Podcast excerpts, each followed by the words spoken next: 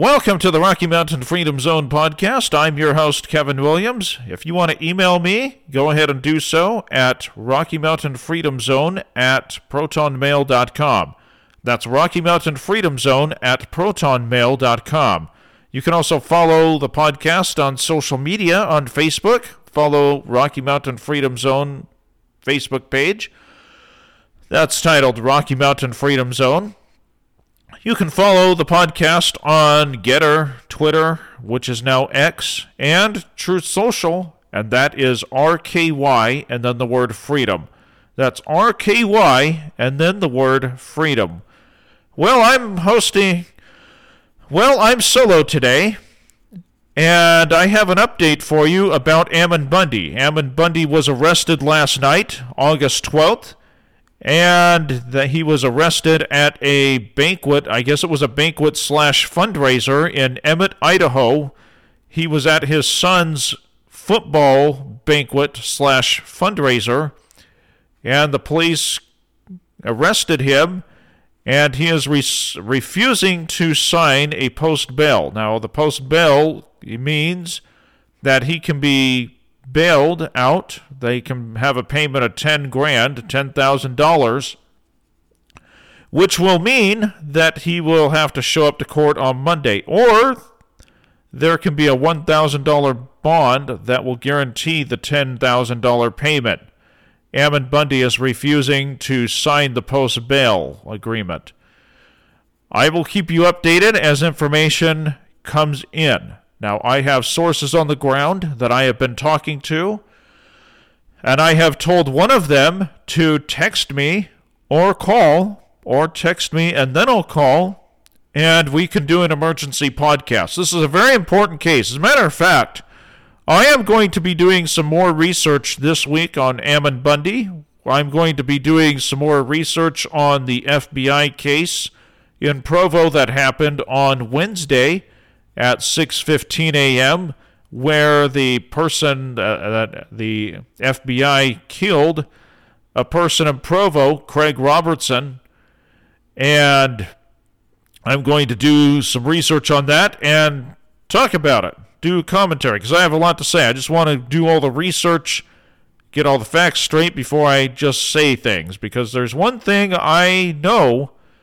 If you don't do your research and you start commenting in the public square, you could be in serious trouble. So not only do I have opinions, but I want to research the facts and get them all to you, because this isn't just about the F B I. This is about, this goes clear back to Ruby Ridge. This goes clear back to Waco. Ammon's dealing with this, Donald Trump. So I got a lot of research to do, just making sure that I have everything, my, uh, I's and T's dotted, as they would say. And I'll come back. I do want to tell you this, though. Isn't it interesting? And I don't know that there's any coincidental information, or that there's any coincidence here. And I don't want to read into this too deeply, but isn't it interesting that the F B I shooting this man in Provo and killing him happened not too long before the thirty-first anniversary of Ruby Ridge? Now, is this a coincidence? I don't know. Was the F B I thinking that? I don't know. But it is interesting to note. And I'll talk more about that probably next week or shortly thereafter. Let me tell you this. Back to Ammon Bundy real quick. Let me tell you this. You're going to hear a lot of disinformation about Ammon, as many of you already have. But for those of you that don't know who Ammon Bundy is or have the slightest clue of what I'm talking about, I would suggest that you go back to episode four, titled The Medical Kidnapping of Baby Cyrus. And listen to that episode, and you will find out who Ammon is. And for those of you who have been following the case, and for those of you who haven't, there's a lot of disinformation out there.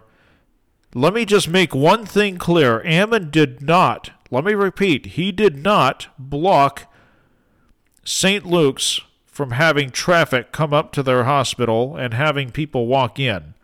That was said, and Saint Luke's probably diverted traffic and sent people elsewhere to get medical care to further the agenda. Saint Luke's is very corrupt. We're going to talk all about this in another podcast, but let me just get that out there. Let me say this, too. I haven't always agreed with Ammon Bundy's tactics. You can like a person very much and disagree with their tactics. I'm not saying I disagreed with all of Ammon's tactics. I'm just saying I haven't always agreed with them. But I can tell you this. I met Ammon. I've met Cliven. And as I said in episode four, I spent about, I'd say, five hours, maybe five and a half hours at the most, at the Bundy Ranch in, in uh, Bunkerville, Nevada. They're good people. You may not agree with their philosophy of government, but they are good, down-to-earth people, and they are good, red-blooded Americans who want to save this Constitution. Now, are they going to be the end-all, be-all? No. But I can tell you this.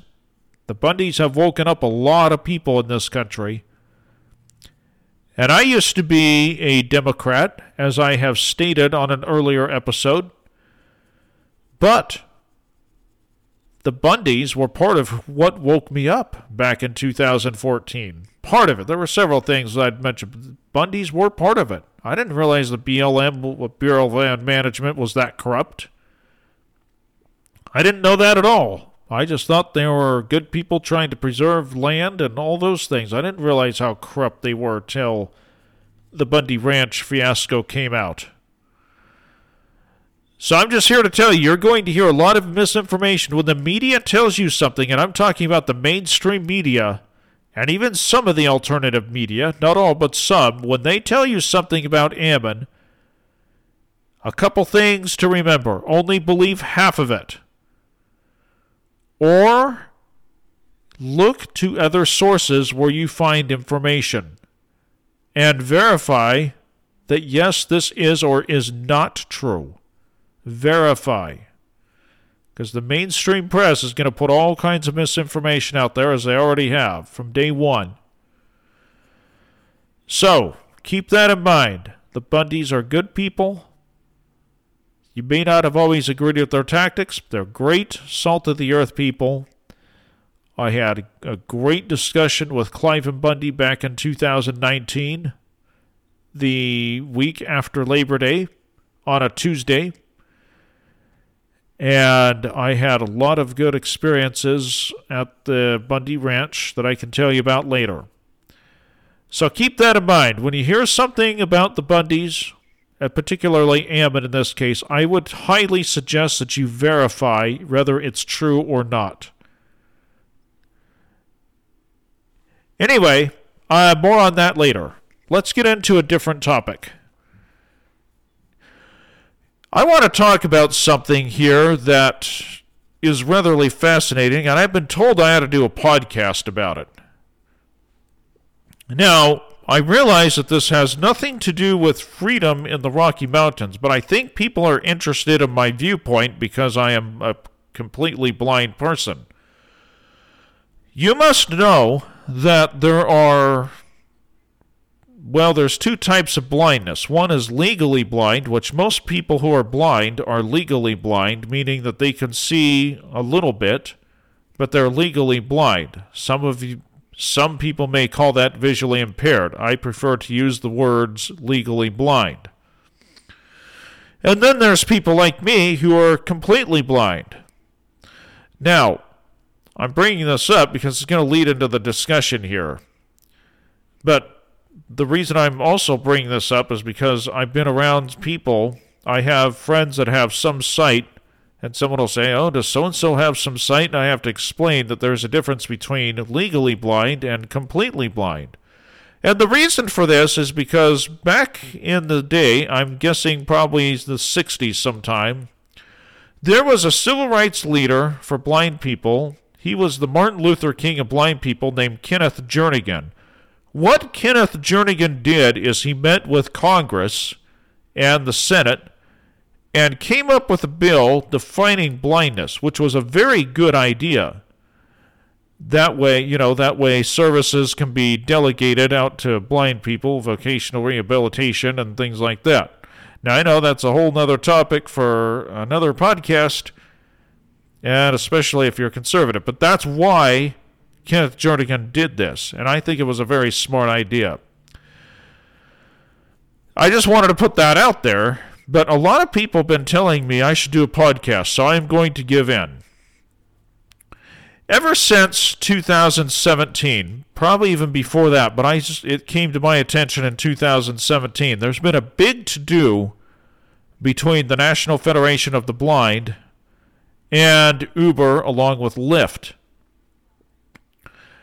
about having man, about mandating that drivers pick up guide dog users. So let's say you have a guide dog and the Uber driver refuses to pick you up. You can actually report that to Uber, and that is grounds for the driver being dismissed from the platform. I don't want to say fired, because Uber and Lyft do contract work. So if, if somebody works for Lyft and Uber, they are essentially contractors. However, what they can do is dismiss you from the platform. So, by law now, they have to pick you up. Or, uh, according to the policy of Uber and Lyft, they have to pick you up, or they will get fined.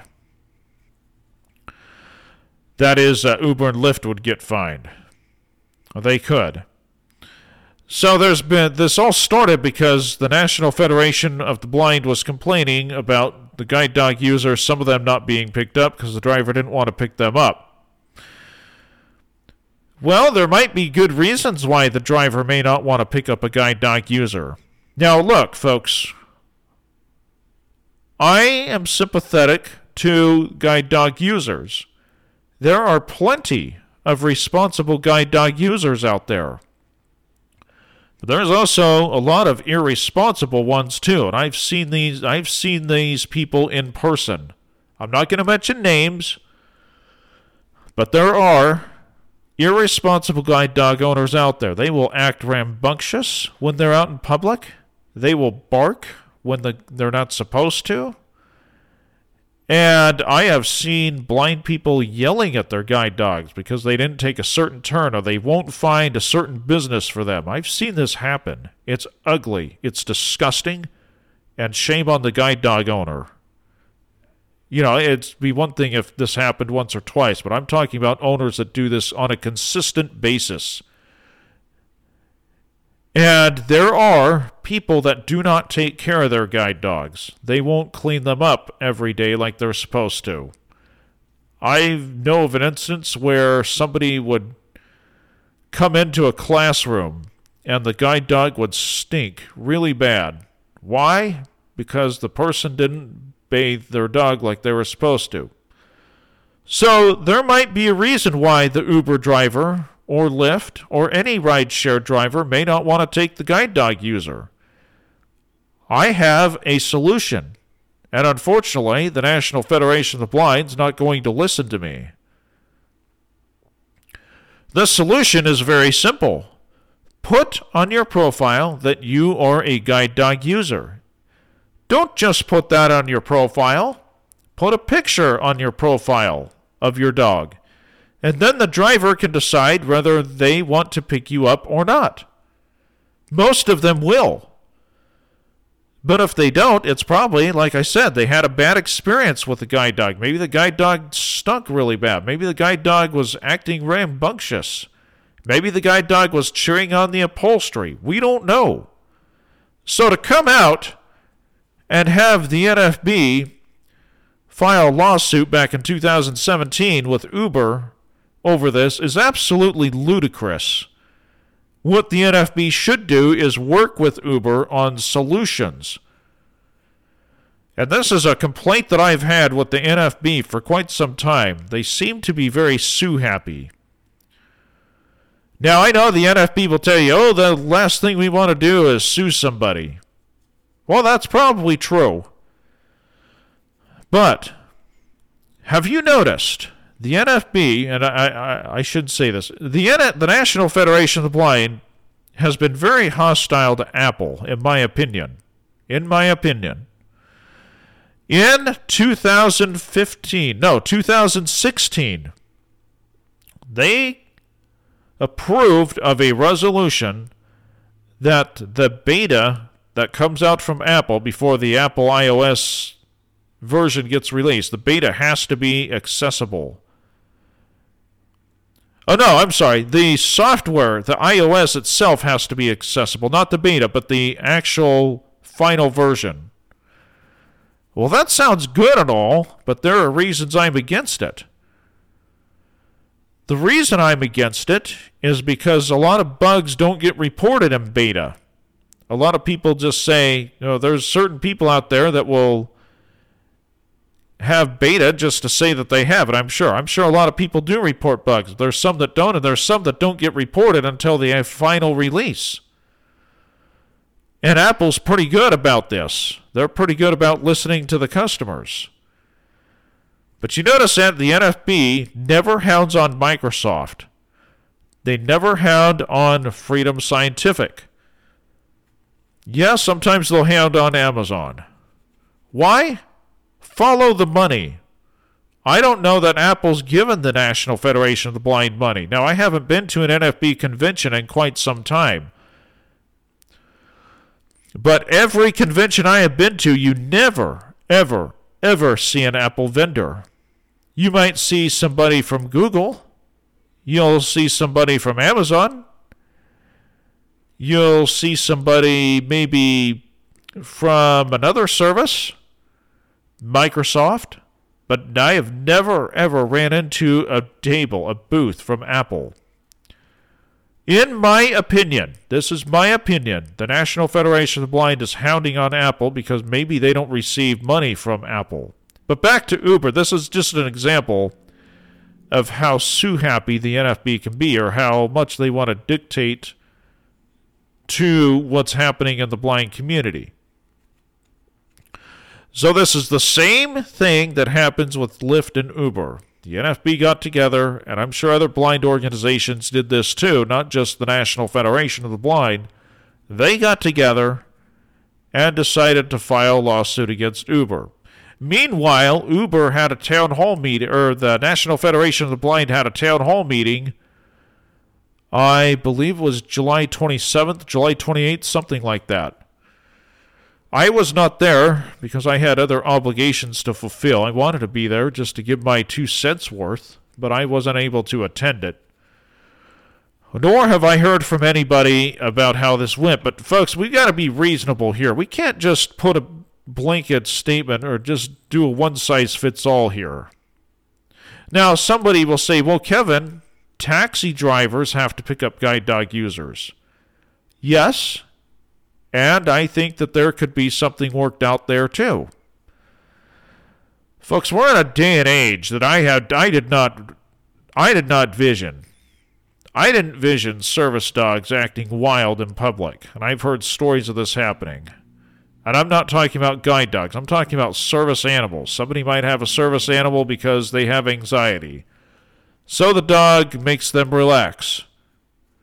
Uh, most people with muscular dystrophy have service animals to pick up objects that have fallen on the floor, something like that. We're in a day and age where we read stories now about service animals acting wild and crazy at a restaurant or in public. Now, I haven't witnessed this personally, but I've read stories about it. And so, what happens? Those people ruin it for the rest of the service dog owners, including guide dog owners, that are responsible. I would say that most people, well, I would say a good majority of people are responsible with their guide dogs. There are those that are not. And they're the ones that get the most attention. And so we have to be reasonable. We can't just file a lawsuit against Uber and Lyft or any other rideshare application out there, because so-and-so didn't get picked up with the guide dog. We have to be reasonable. And I want to talk about another thing, too. I want to talk about accessibility. There is a big to-do in the blind community about suing people, certain companies, because they are not accessible. Now, I have something to say about this, and I have some background. Now, this has been going on for years. I would say at least over a decade, probably two decades. I'm not sure that a lawsuit is the best way of handling that either. Although I can understand why the blind community would sue somebody over accessibility, but I'm not sure that it's necessary all the time. Let me give you an example of where I'm coming from. And I think that there's probably more to the story than what we're being told. The National Federation of the Blind, I actually was at a Washington seminar. What a Washington seminar is, is a bunch of blind students get together around the end of January, first part of February, and go to their representatives, their congressmen, senators, and lobby for certain things. For example, I have been known to lobby for a higher increase in Social Security, just as the elderly do. Not just with that, but I have been known to lobby for the fact that you can still work and keep your Social Security and be on the same page as an elderly person that retired. What's happening now is, yes, if you're blind, you can work and still keep your Social Security, which I think is a good idea. But the way I understand it, the elderly can make more and keep their Social Security where the blind community cannot. And so we were lobbying to get rid of that gap between the elderly and the blind people. Now, some conservatives will say, well, why would you want to do that? Well, first of all, the system is the way it is. Second of all, it'll give people a hand up instead of a hand out. That's why I was okay with lobbying for it. Anyway, I was at this uh, Washington seminar, I believe it was back in two thousand seven, I think. And I was at a student seminar, because they have a student seminar on Sunday mornings, sometimes on Saturdays, but I went to the one on Sunday back in two thousand seven, and I raised my hand and asked about accessibility with cell phones. Now, back in the day, around this time, you had to pay about five, six hundred dollars to get your cell phone accessible. Not only that, but you had to buy a certain kind of cell phone, a certain brand. Not just a Nokia cell phone, but a different model of a cell phone. And then you had to send your phone to the factory, a factory, and they would install it for you. And then you'd get your phone back. Or you could probably go to a dealer if a dealer nev- lived near you. It was just a really, really irritating process. I never participated in this, but there were also cell phones that you could buy off the shelves that were reasonably accessible. Not completely, but reasonably. And I, we're going to talk about that here shortly. But I raised my hand and said, what are we going to do about cell, more cell phones being accessible?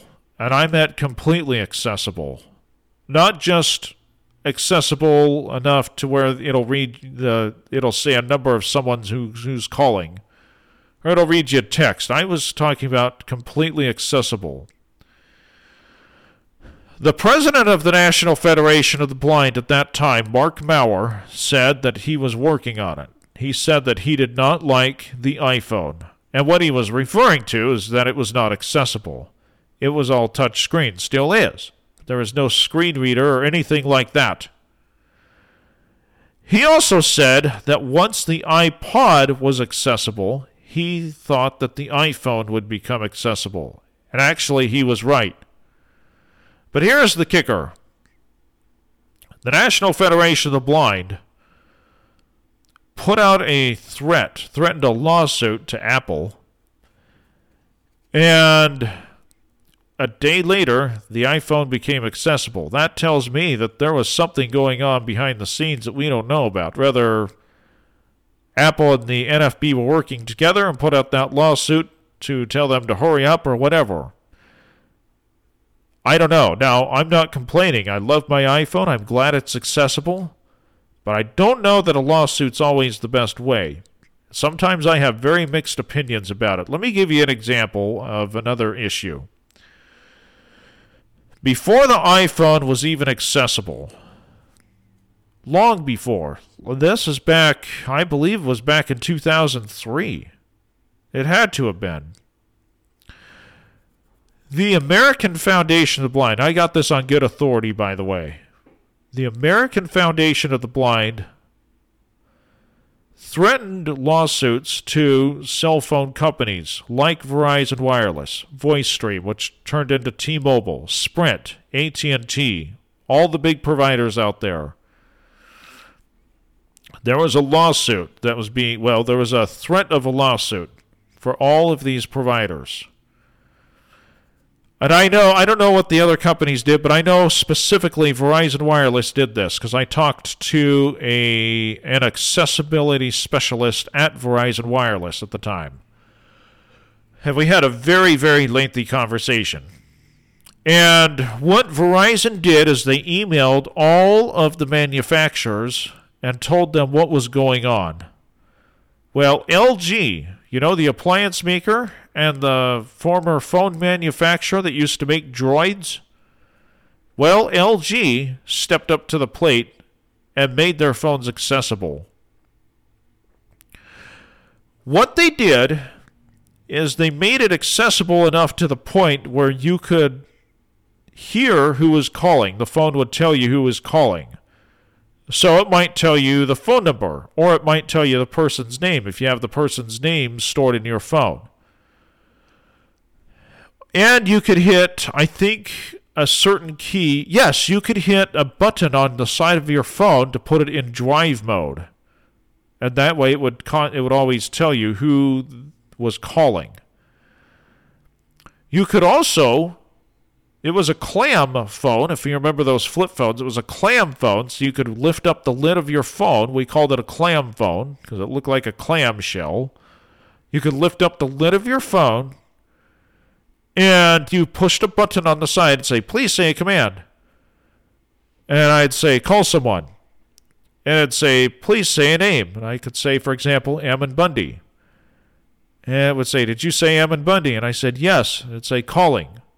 That's all it did, but my gosh, folks, this is better than nothing. I was ecstatic about it. I bought one. In fact, for many years before I had the iPhone, I was a really loyal customer to L G, and I let them know it. I let them know it through emails, phone calls, whatever. I let them know that I was a very loyal customer of theirs. So I have very mixed opinions sometimes about these lawsuits that come down. But in the se- in the case of Uber and Lyft, I think that the blind community needs to be a lot more reasonable.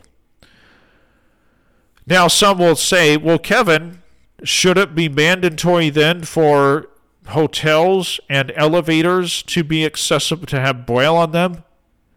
Yes, I have a different take on that, and I know many of you conservatives are going to disagree with me. Yes, it should be, and I'll tell you why.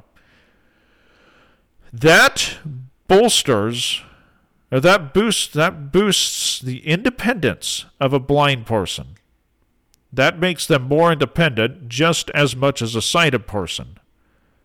So I don't have a problem with that being mandated. Yes, it's expensive. Yes, there are some issues, but all in all, it does, it does give the blind person a lot more independence. For example, and I've had this happen. I've been at hotels. I've called someone and they'll say, meet me at room such and such. You know, meet me at room one oh three. Meet me at room four twenty-five.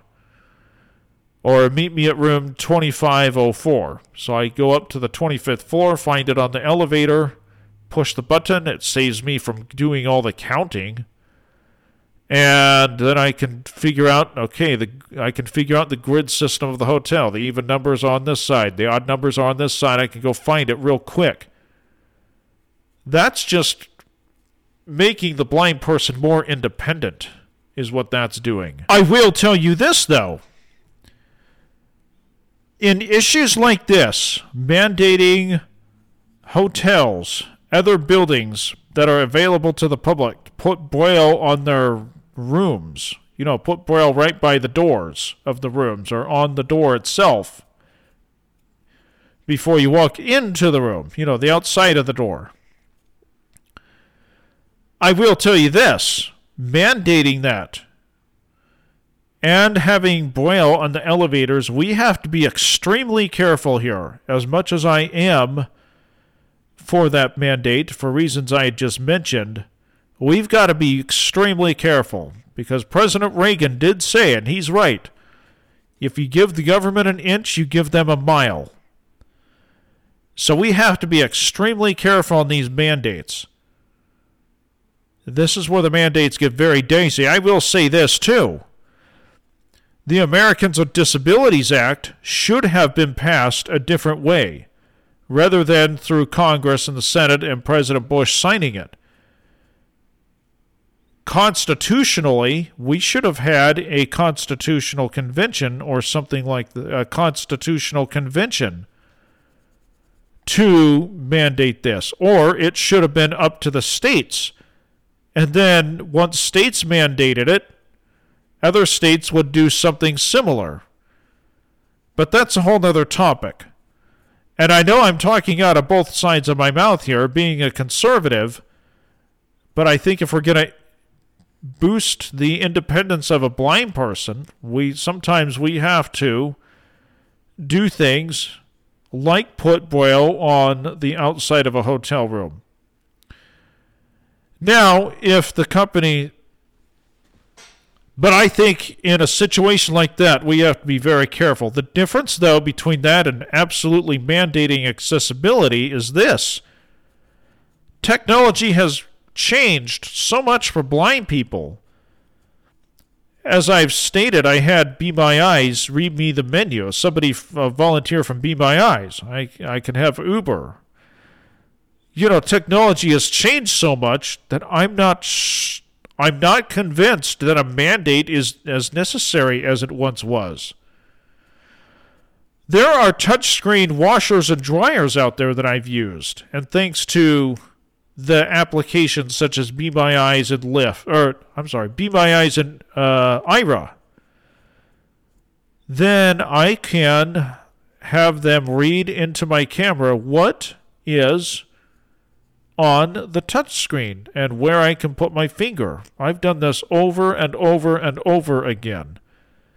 Now, some of you might say, well, Kevin, why didn't you get it brailled? Well, because I'm in an apartment complex and I don't want to be a burden on the complex and put Braille on the machines and just have somebody rip it off eventually, because that's essential. That's what would happen. I guarantee it. So I just assume have somebody from Aira or Be My Eyes tell me what button is the start button, what button is the wash button, what button to, what button changes the temperature, and all that.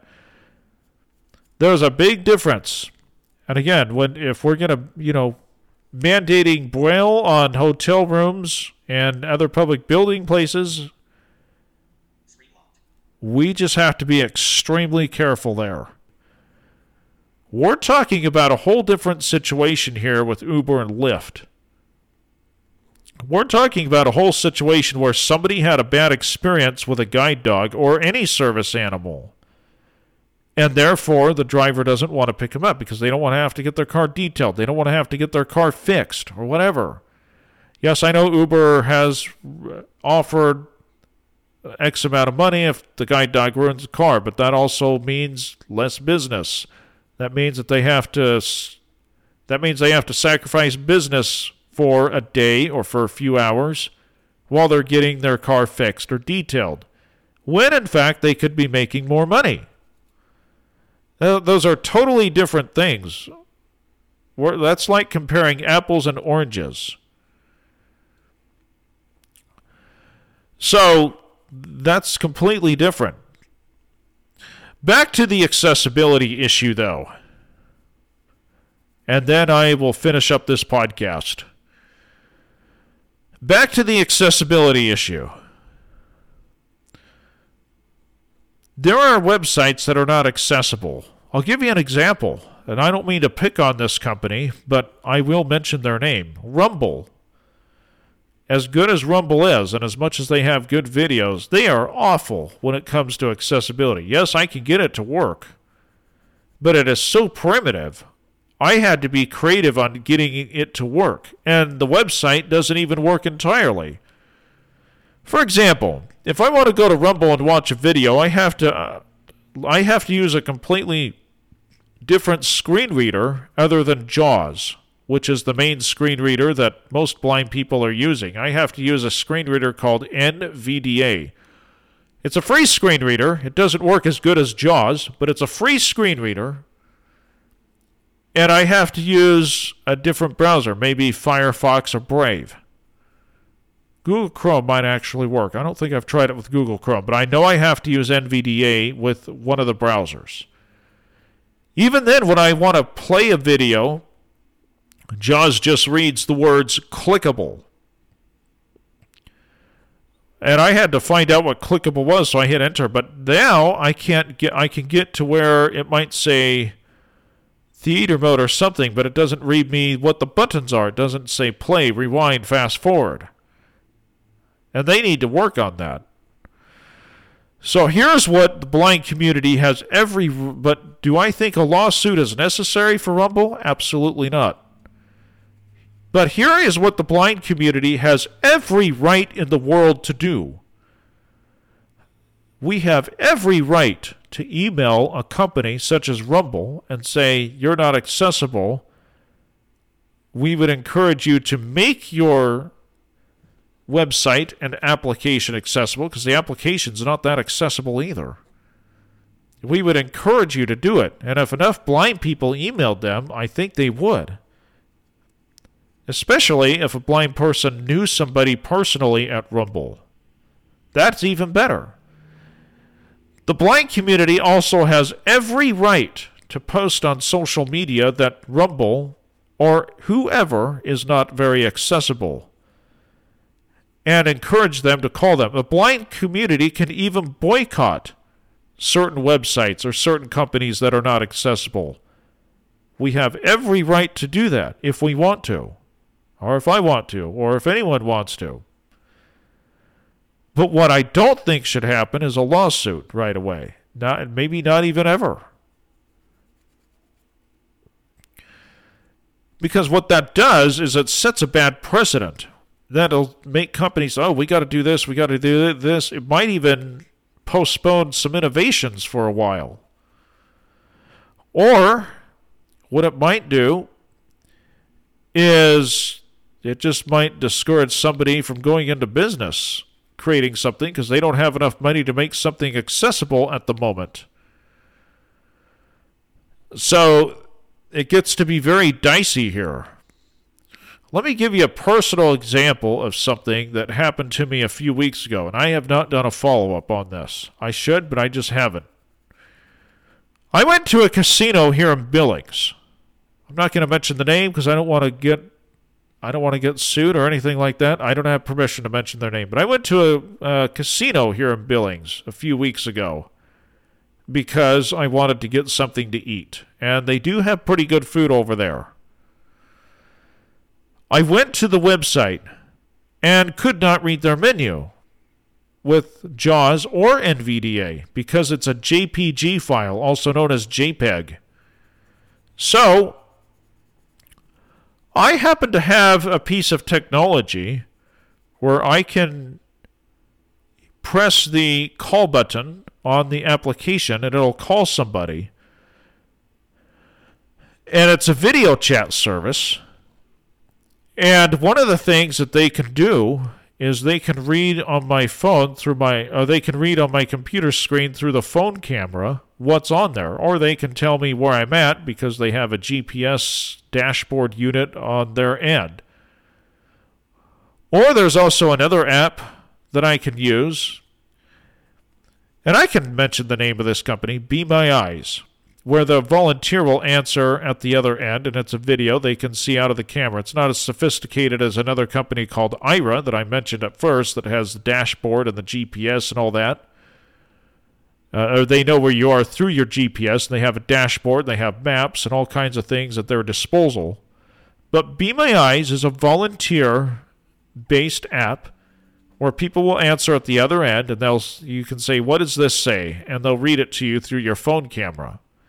Well, I happened to use Be My Eyes that day before I went to the casino, and I said, "Can you pull up the menu for this place that I want to go to and see what's there?" They read me the menu. Now, I don't know if they read me the whole menu or not. I don't know if the whole menu was actually on the website, because some of those companies, some of those restaurants don't have the whole menu. But I had enough information to decide what I wanted before I even went there.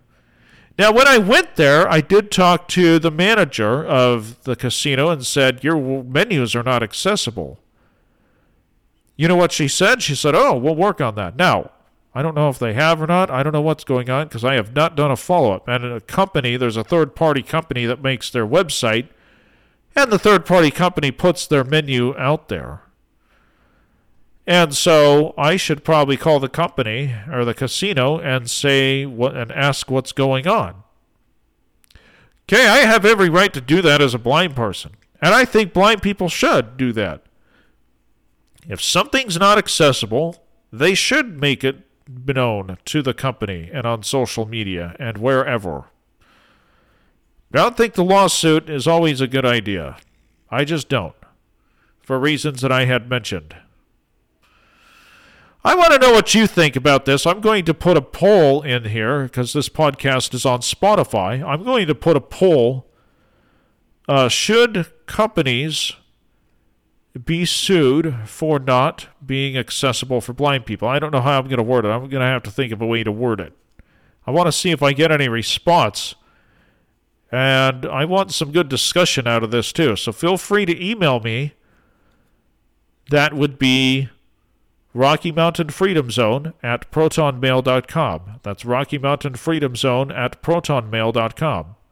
Also, you can follow the podcast on Facebook. The Facebook page is Rocky Mountain Freedom Zone. Or on Twitter, Gettr, and Truth Social. I guess it's now X, Gettr, and Truth Social. You can follow this podcast at R K Y Freedom. That's R K Y and the word freedom. That's at R K Y Freedom. No spaces, commas, or any of that. Just at R K Y Freedom. You can post in the comments what you think.